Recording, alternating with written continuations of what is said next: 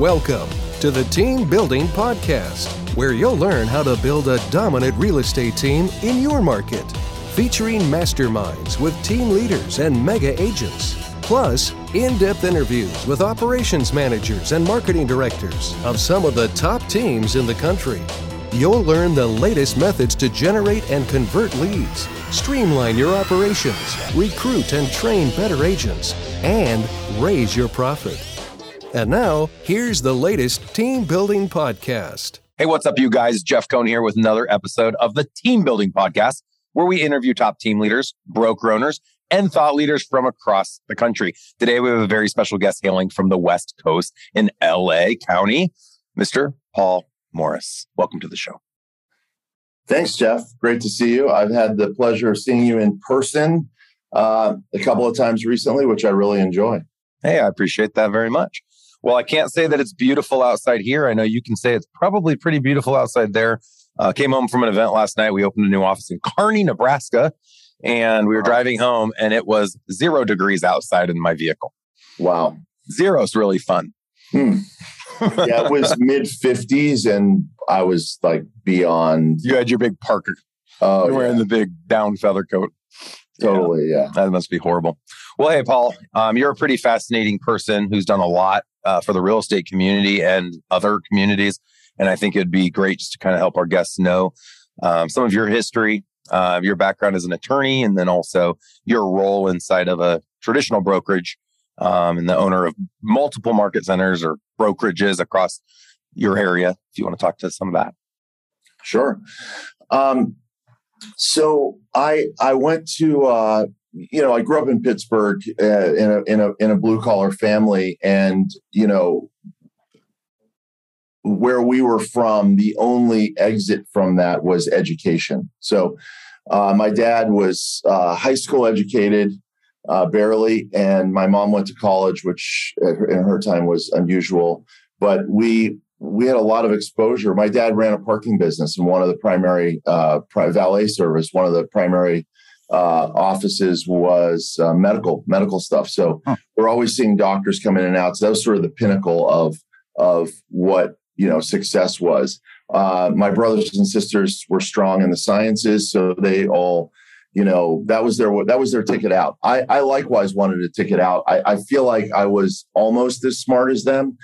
Um, but I did not have the ability to sit still, which uh, which you and a bunch of the people on this uh, listen to this podcast will get. Um, and I sort of call it the frenetic brain. And, um, you know, the frenetic brain has a lot of upside. There's a lot of entrepreneurial possibility. There's a lot and there's a lot of downside, too. One of them is it's tough to make it through school, but that's OK. That doesn't bother me and you, Jeff. But yeah. um, but as we look forward, Um, you know, I do still find that same challenge and really staying in my gift zone.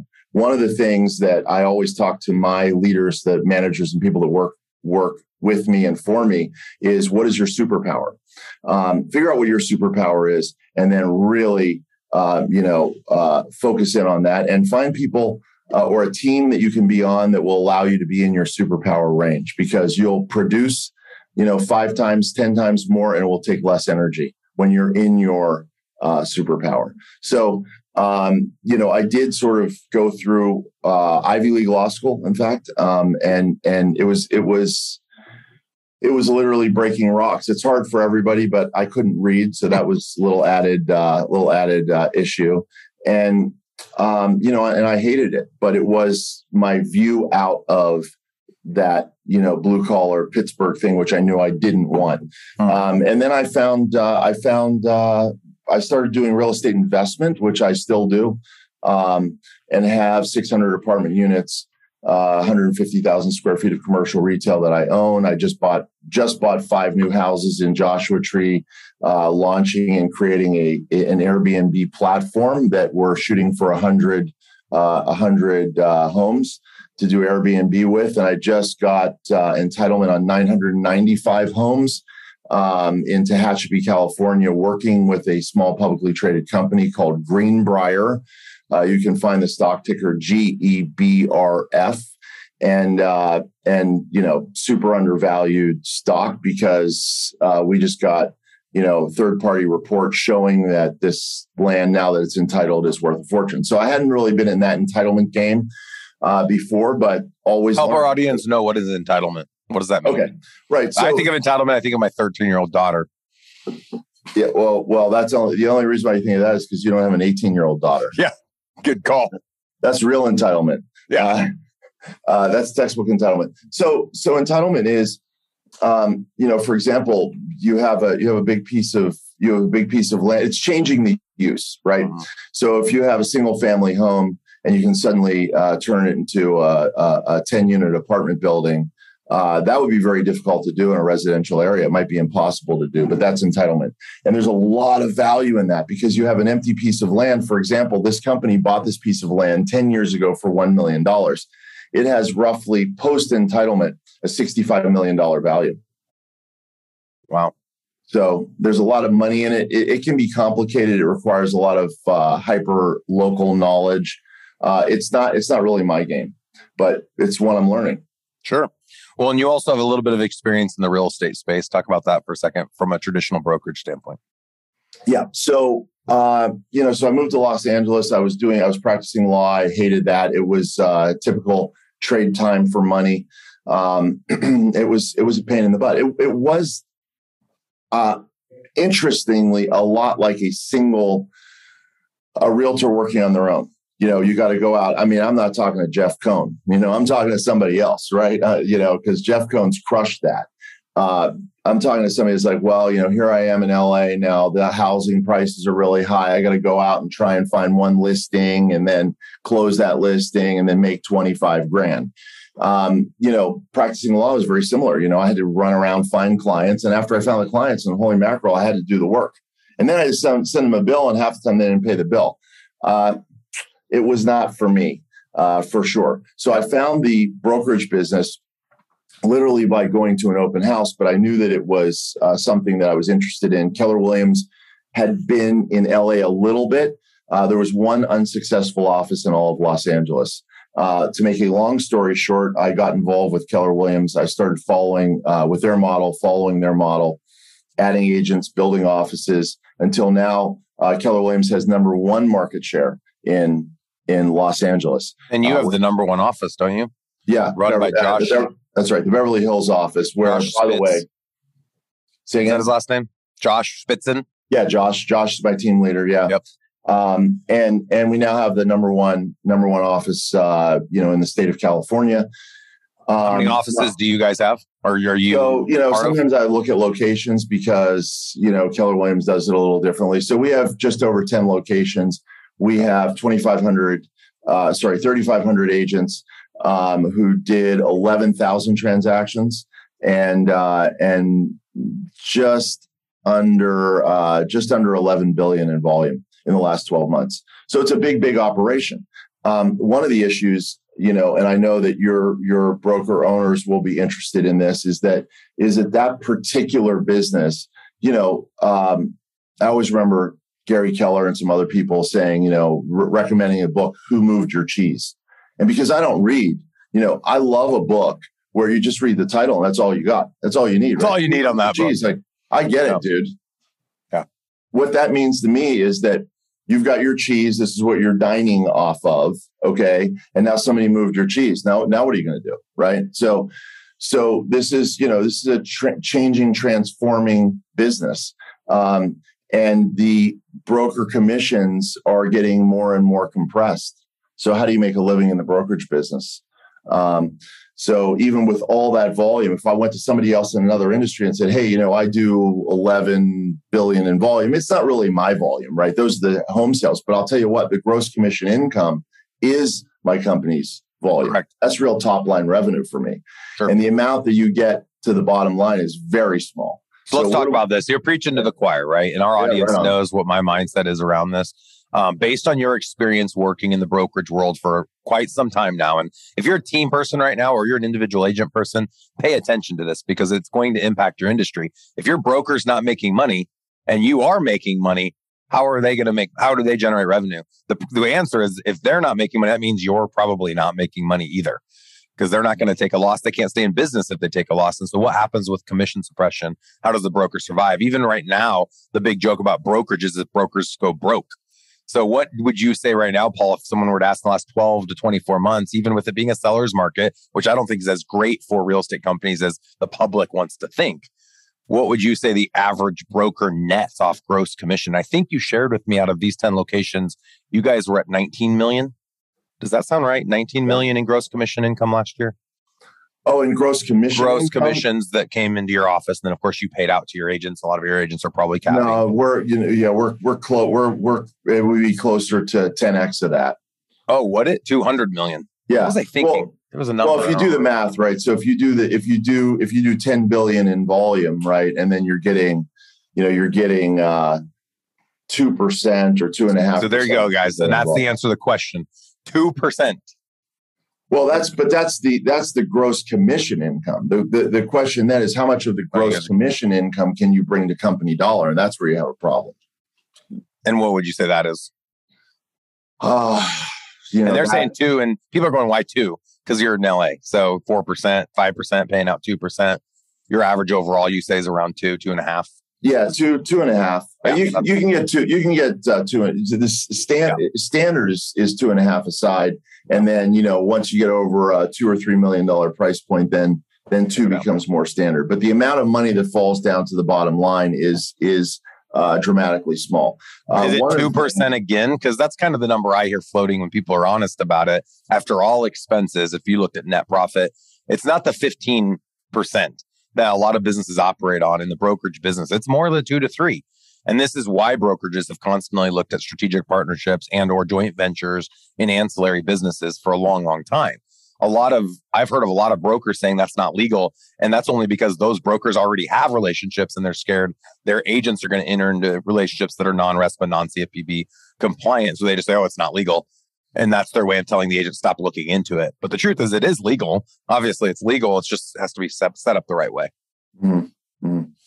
Yeah, it does make sense for, uh, you know, first of all, something I learned a long time ago is that uh, the, the more brokers you have, the more realtors you have in your brokerage, the more likely you are to uh to have a to have a uh, to have a business that that makes money. So, for example, Keller Williams, Beverly Hills, you know, I'm a fifty percent partner in that, and it uh, it definitely nets to the owners more than a million dollars a year. Mm-hmm. Um, now, order of magnitude oh, for my ten locations, if you forgot the million dollars a year that that one makes, and you go, well.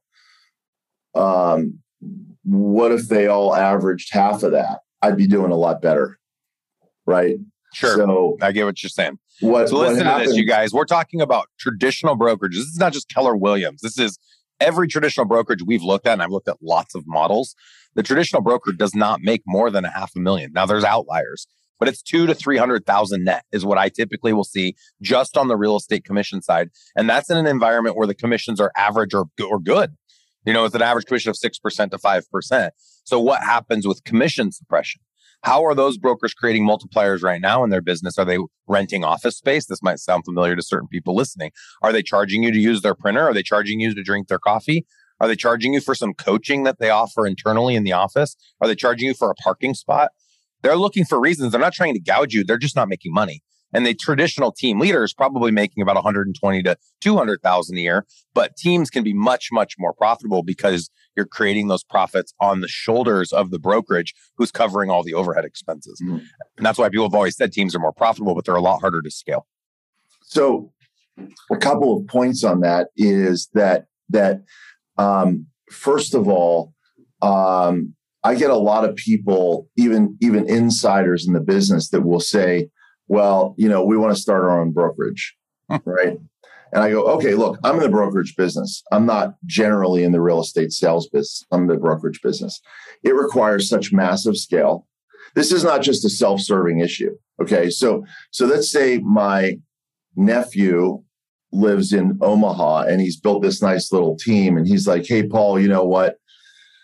Uh, Uh, you know, I'm I'm going to go out on my own and do it on my own. I go, well, geez, why do you want to do that? Oh, well, I want to create enterprise value. I want to create my nephew's Gordon. I want to create Gordon Real Estate. I want to do all these things or whatever. I'm, you know, I'm selling. Maybe he's doing great. I'm selling seventy-five million in volume. I really have plans to go to one hundred fifty. You know, two and a quarter. Da da da. My advice to Gordon would be, uh, stay at a brokerage. Don't open your own brokerage. Build that company inside of that brokerage so that you you have that. Now, get to your two hundred fifty, three hundred million dollars, and then let's have another conversation. Pro- By the way, prove you can build inside that ecosystem. That's right? right. So let me share this story. I have a close friend of mine. I won't name the name here, but he ran a health nutrition store. Um, he ran a franchise for a very well-known franchise in the country, and he killed it. Like, he was in twenty cities doing very well for this particular franchise, learned the business up and down, paid the franchise fees, and one day chose to leave. And he was in a position financially where it made perfect sense, and he went off and launched his own, and he had a three-year exit, and he exited and did very well for himself. So what you're sharing is build your empire inside your ecosystem up mm-hmm. into the point where you can tell your you might be at diminishing returns, and it makes sense to leave that ecosystem. And I guess most people would probably never need to leave it. So I think about, I joke about pizza. It's like someone selling Sam's Pizza, or would you go get a Pizza Hut franchise or a Domino's franchise? Why would you try to build Sam's Pizza to one hundred cities when you're only operating in one city today? Go to Pizza Hut, go to twenty cities with Pizza Hut, and then eventually jump ship as long as the contract allows you to. Right. That's right. And use, you know, use those systems and models. And, and I, I'd be the first to say that, you know, if I did not have a franchise that was telling me, here's how you do it, you know, here's what to do. Um, you know, I, it, being with a franchise enabled me to sit at a table with, uh, see, all a franchise needs. First of all, you have to make sure the franchise is solid and that the systems are solid, and that the, and that the, that, that there's enough benefit to the franchisee. Right. And once you figure that out, then you go, okay, well, that would enable me with one year experience to sit down with brokers who have been in the business for thirty years, and they go, you know, what do you know, or whatever. And I, and I would say to them, like, honestly, I'm not kidding. You all have forgotten more about residential real estate than I currently know. I'm aware of that. However, check out my numbers. Look at my share. Look at my market share. Look how I'm growing. So what a, what a franchise needs is great operators, right? And what great operators need is a, is a model and a system to follow, right? And, and that's probably, you know, Jeff, you would know better than I, but that's probably what a, what great realtors need too. So, Same. you know, Yep. Every here's the challenge. There's so much messaging, and this is where our pod, why our podcast ranks in the top ten real estate podcasts in the country. We're the only one focused on teams. You talk mm-hmm. about modeling. Every other person I know that talks on podcasts teaches people how to be a real estate agent. Teaches people, and what that means is teaches people how to run on a hamster wheel. Teaches people how to work that job you talked about hating when you became an attorney, and you recognize it wasn't as glamorous as they told you it was going to be in your Ivy League school. And the challenge is, is to become a person that is an authority that gets to lead others is you have to prove a model. And to prove a model, you have to work the job. And I worked the job for six years. I was an agent full time. I did fifty deals a year. I did very well for myself as an agent. Then I was a team leader for five years. I did very well for myself. And I stopped selling as a team leader because true leaders serve their followers by empowering them to become just like them. And then I stopped being a team, and we launched a brokerage. And now here we are scaling the brokerage. We want to be in one hundred cities over the next five years, building a model that saves the traditional broker by partnering in services like mortgage, title, insurance to hedge against the commission suppression that I believe is coming, and to save the traditional brokerage, which saves the traditional agent role, because today agents are compensated on commission dollars. And I believe in the future, they will be compensated on a salary that comes from the ancillary, not from the brokerage. Mm-hmm. It's an interesting point of view. And, um, you know, it does get to the point where there is more money in the ancillary services than there is in the brokerage. And so what happens is where you see these big multipliers, and I think they're going to go away uh, pretty soon, but where you see these big multipliers where brokerages are selling for big dollars is they're, they're really selling for, for the network. Um, they're not selling for, they're not looking at Uh, they're not looking at, I forget which, you know, the name of the company that, that sold to. I knew I knew a couple, that, a couple of big firms that sold to Compass for a lot of money. And Compass wasn't looking at, hey, what's the bottom line that we're going to add to it? They're looking to to expand that whole network. Yeah, I've heard fifteen X, I've heard twenty X. So you look at what businesses benefit the most by being inside the network. And another word for the network is the data. And if you control the data the, and or the person who has relationships to that data, you can sell the data anything. You can sell them Pizza Hut pizza. You can sell them A D, A T, what is it called? A D T uh, security systems. You can sell them Dish Network. You can sell them, the list goes on and on and on, but you have to put them in an ecosystem where they can be sold and create communi- communication channels that allow for the point of sale to take place. And that's what I think they're buying, is access to that point of sale and the connection to the person who's created a relationship of trust, the authority, if you will. Right. And the, the, the, you know, and, and that's where I do think that you want to stay in your own lane uh, and do what you do best. Um, so Jeff, it's not just to, to, to pander to you and, uh, you know, cause we're friends and we're on your podcast, but, you know, uh, finding someone that can help you leverage into these other areas is a very smart way to do it. Um, you know, and, and, uh, you know, I've, I certainly have made the mistake of trying to do it all myself. Um, you know, when you can get into business with somebody that can lead you in the right direction. Um, you know, I, I won't, you know, don't even mention the name, but I, but, you know, as an experiment, um, you know, I bought a, a sort of, uh, marquee brand, uh, that was dying out in L A. Um, you know, and I put an operator that I thought was a good operator in charge of that asset. Uh, it did not do well. I had a conversation with Jeff years ago and he's like, dude, let me come in there. I'll, you know, I'll do this for you. I'll do that for you. We'll split it fifty-fifty. I'm like, huh, why am I splitting it fifty-fifty with Jeff? And I'll never forget, like, you know, when we would talk, you wouldn't hit me every time, but, you know, once a year, you'd be like, so how's that thing going? I'd be like, dude, it's terrible. um, so, You know, getting into business with somebody that knows, it, it, that's back to the, one of the first things that I said, which is just a general advice, which is stay in your gift zone um, yeah. Oh, yeah. and and find the operators that can help you. I do think that, um, you know, one of the waves of the future would be, see, there's a law, there's a law called RESPA, which stands in the way of realtors uh, making money on some of the, some of the most, um, some of the most uh, uh, uh, uh, profitable pieces of the business. And, you know, that would be like mortgage, title, uh, escrow, insurance, depending on where, what part of the country they, you're in. Yeah, they have to have ownership to be able to make money off of it. And yeah, you have to right. disclose on affiliated business rating. Yeah, which is fine. But then you have to have, then you really have to have, uh, again, now you're back to having a model that works. Yep. We're one of the few title, we're one of the few brokers that own a title company in California. Lots of other brokers own them elsewhere, but the, the barrier of entry is so high, which is yep. good if you can get there. So right? let me let me share something really quick, Paul, on the heels of this comment, because I've been thinking a lot about the realtor. And there's today probably three million realtors. A couple of years ago, it was just two million. So let's yep. call it three million in a seller's market, two million in a neutral, and probably one point five million in a buyer's market. Everyone's in the business and having success and bragging on stage and posting on social because it's easy. You put a house on the market and it sells and then you act like you sold it. You didn't sell anything. The market sold the house. The only thing a realtor, and I'll argue also the brokerage, sells is the value it adds. So an agent sells themselves. The house sells itself, if that makes sense. So it's the relationship business, your customer service, ultimately. And I keep thinking about the realtor and the value that the real estate agent brings to the transaction. And I think about RESPA. And then I started thinking about the role. So what does an agent, if they were just getting paid a salary, would they even have to be a realtor? Could you just be a consultant that had nothing to do with the real estate transaction? And in that consulting, you're more of like an advisor, but you're not a financial advisor, you're just a consultant that they hire and they pay a salary to. Or a third-party ancillary company hires you as a consultant for people in a database, not a real estate agent, and you lead them down a path that allows them to represent themselves in the sale. And you can have attorneys involved if you want. So it's essentially like they do a for sale by owner. And they would use your platform that you create as a broker, but this wouldn't be a realtor ro- role. And inside of this paid role, they would help show the consumer all their options when it comes to ancillary businesses, mortgage, title insurance, cable, security, et cetera, et cetera, et cetera. And now they can get directly compensated because they're not selling and they're not an agent. RESPA only governs realtors.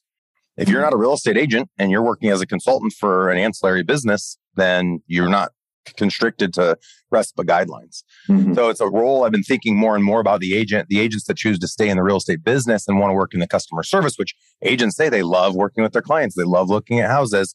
Well, who's going to love it for forty-five thousand dollars a year? And the, the answer is there's a lot of people. If I said right now, I'll pay you forty-five thousand dollars a year in Omaha, Nebraska, I, I'd get one hundred applications today to make a guaranteed forty-five grand a year. The average agent nationally makes like eighteen thousand dollars a year. Wow. So I'm not looking, when you think like best agent in the world, to me, that's not the person on the stage with a trophy, because that agent actually sucks. Most often that agent doesn't answer their phone. They're too busy. They're too cocky. They're holding their little dog and they care more about themselves than their clients. It's the agent that's grinding out, that just got into the business, that's willing to put in eighty hours a week and truly serve their client, that I want to hire for forty-five thousand dollars a year and require that they don't work more than forty hours. And I'm going to hire someone for forty hours from the eight to five in the morning. And then I'm going to hire someone from six to midnight at night. So every time someone's awake is going to be covered by a salaried position. Mm-hmm. And now you think about lawyers and doctors and attorneys, and you start thinking about professionals and how they're compensated and what roles they play inside the world, their world. And it starts to get really interesting. So I think we'll see a lot of changes. And the, the great part about ancillary business, when you talk about it, is if I'm dead wrong and someone wants to shove one of these podcast episodes in my face in five years from now, and they say, Jeff, you're wrong. The commission actually went up one percent. And I went and added a mortgage company, and a title company, and an insurance company. I did all the things you said, and I'm making ten X what I would have made had I not done all those things. So there's no negative. I've, I still don't know of any negative of saying, hey, I want to create more multipliers in my business. What bad can come of it? If you don't set them up legally, bad can come. If you get in the business with the wrong people, bad can come, to your point of staying in your lane. Mm-hmm. But I don't see anything wrong if you do it all the right way. So we will have a solution that we're going to announce publicly. It hasn't been announced. We've been whispering a lot. Uh, we will have a way the traditional broker can partner with us to receive seven different multipliers. And three of those include mortgage, title, and insurance mm-hmm. uh, by us entering into joint ventures with them. The minimum requirement will be five hundred buy-sides a year to get into business with us. That's where economies of scale start. Um, juice isn't worth the squeeze under the five hundred mark. So if you're a team listening or a brokerage listening, you hit five hundred buy-sides or more. That doesn't mean we're going to close five hundred. That just makes the numbers make sense. We believe that by partnering with us, you'll see a seven X on your current net. Your agents in the beginning will work a hybrid model. So agents will continue collecting the commission while the commission exists in the world. The commission will go away eventually. What's ha- what happened to Blockbuster? I know that's the cliche, will happen in the real estate industry. It already is. And you'll start to see, see it slowly happening. You'll see the listing commission be a flat fee of like five thousand dollars. And then the payout is still the normal two point four or three percent. But eventually it'll be no listing fee, but you'll require the consumer legally to use the ancillary businesses to get the discounted commission rate. So this is what big tech is doing. Zillow's making mortgage, title, insurance services available to the consumer. The difference between us and uh, Zillow is that we're going to do joint ventures. So we want to partner with, just like Compass would buy people at a fifteen or twenty X, Compass would own you. We want to just partner with you and give you all the multipliers, provide those multipliers to you for access to your database. And then we will build the mortgage, title, and insurance arms all out of our hub in Omaha, Nebraska. You don't even need to have a physical office for any of the personnel. We can do it all virtual, similar to like Rocket Mortgage. So that's what I'm spending my next five years on. And I believe it will save the traditional broker, and it's going to save the traditional real estate agent. Yeah, I love it. What, one of the things, you know, we talked about it a little bit before, and I know we also uh, we also want to want to uh, uh, go is uh, another untapped area. And Jeff, I know you're doing it yourself too, is, um, you know, creating some sort of a platform where the realtors can have access to benefit from all the deals that they see in terms of real estate ownership. So one of the things you didn't mention was I wrote a book called Wealth Can't Wait. It was a New York Times bestseller. Uh, it's been out for a few years now, for sure. But one of the reasons why I went down that path is there's a there's you know there's I was saying a million there's there are hundreds of people that could teach a listing presentation as well or better than me. Um, there are hundreds of people that could teach other aspects of selling real estate as good or better than me. Uh, but what I what I found was that no one was teaching people how to build wealth. And realtors have, you know, amazing access to deals that they don't understand. So how do you do? How do you evaluate a deal to to buy it for yourself? What happens if the if you don't have the money, right, to buy the deal yourself? Do you think that every real estate investor that you're that all the people listening to this, you know, mm. you, you've got a great business, by the way, if you represent investors. everybody wants a business where they represent investors. And I'm I'm such an entrepreneur. I'm always like, ugh, you know, like if you're representing investors, that means that you're so good that investors are taking your advice and your property picks, and they're making a ton of money on it. And then they're going to come back to you again, right? Um, you definitely should be uh, benefiting from those. And I think a little bit more expertise. And, uh, you know, people are risk averse and they're scared too. You know, you you, you sell a house, you know, over, yep. you get your commission check over. Um, so, you know, Jeff's a king of systems and models and, you know, has down to a science how he's determining which homes he wants to buy and building his portfolio. That would be a great, that would, Jeff, that would be a great episode for you and I to sort of bounce one hundred percent back and forth on, you know, well, how, Paul, how do we yeah. do it? Paul's an expert at syndications, and I believe your book covers syndications, or you have another one coming out, mm. all focused on syndications, but that was right. the type of law that you practice. Um, a syndication, for anyone that doesn't know, is where anyone finds a property but doesn't have enough capital or doesn't want to use their own capital. So they go out and let's say they invite five other people into a transaction. For putting that group together, you can have ownership without having to put money in. Typically, the person that puts it all together is the syndicator, puts their own skin in the game as well. But then there's the sweat equity play where you get to take a little bit more for putting it all together. But lots of ways to win on that. And that is a whole nother episode that we can go down later. Sure. But I think the point you were hinting to is part of our seven multipliers. One of them is investing. So our intent is every office we partner with, we want to build. It could be, it could be a REIT. We haven't decided how to structure it yet, but we want to have a fund where the agents in that location are allowed to take a percentage of their commission or whatever amount of money and buy into the fund. And the idea is that that fund will own real estate in that area based on the superpower of that office. So if they have industrial space or multi or storage or land or single family or du- you know, duplexes or re- retirement villas or whatever it is, we... you know, out of Omaha, we want to partner with them as well in investing in those areas. And we want to give all the agents and all the leadership and all the admin staff the ability to invest in real estate without having to spend one hundred thousand dollars or any time. You could put in five dollars and own a little piece of a holding company in that location. Mm-hmm. And then we also want to build a national investment arm for real estate agents. Because so often agents want to do it, they say they want to do it, but they don't want to put in all the work and time and energy it takes to get your first one under contract and get your first one funded. So we think it'd be really unique to have a fund for that. And we're working through that as well. So we want to create hyper-local funds with our strategic partners as well as like a national conglomerate fund. Mm-hmm. And you could be in both or one or the other. I love it. Hey, one hey. of the things uh, yep. one of the things I was going to do was I, I had my K W Elite T-shirt on, but uh, you know, I've dressed usually very casual, but I have uh, I have a couple of business meetings that I had to dress up on. So you know, I apologize for uh, for not having my. Oh, you got my mug! That's uh, awesome. I love it. Woo! I figured it out, man. Let's I go. had a T-shirt on until I. When did I give you that? That's a very nice gift. Is that a Yeti brand? That is Yeti. Was brand. that laser cut? Is that like the original laser cut K W logo? That is a good looking wow. mug right there. Yeah. Those are unique. Those are O G. I think there were only one hundred made. Yes. Yeti. Thank, thank you to my friend Brian Kraft who hooked that up. He owns Midwest Land Group. They're doing very well. Uh, Mister Paul Morris, how does someone get in touch with you if they want to give you a shout out, if they want to be in your world, if they have a question? What's sure. the best place to send them? So, uh, so... my Instagram is at Paul Mark, M A R K, Morris, M O R R I S. Um, you know, I'm doing more and more on Instagram in terms of putting tidbits out. I just did a syndication meeting yesterday. I will start putting pieces of that out as well. You could certainly D M me there. Uh, also, my my email address is easy. It's paul at forward one. So it's just uh, spelled out word with the number one, forward one dot com.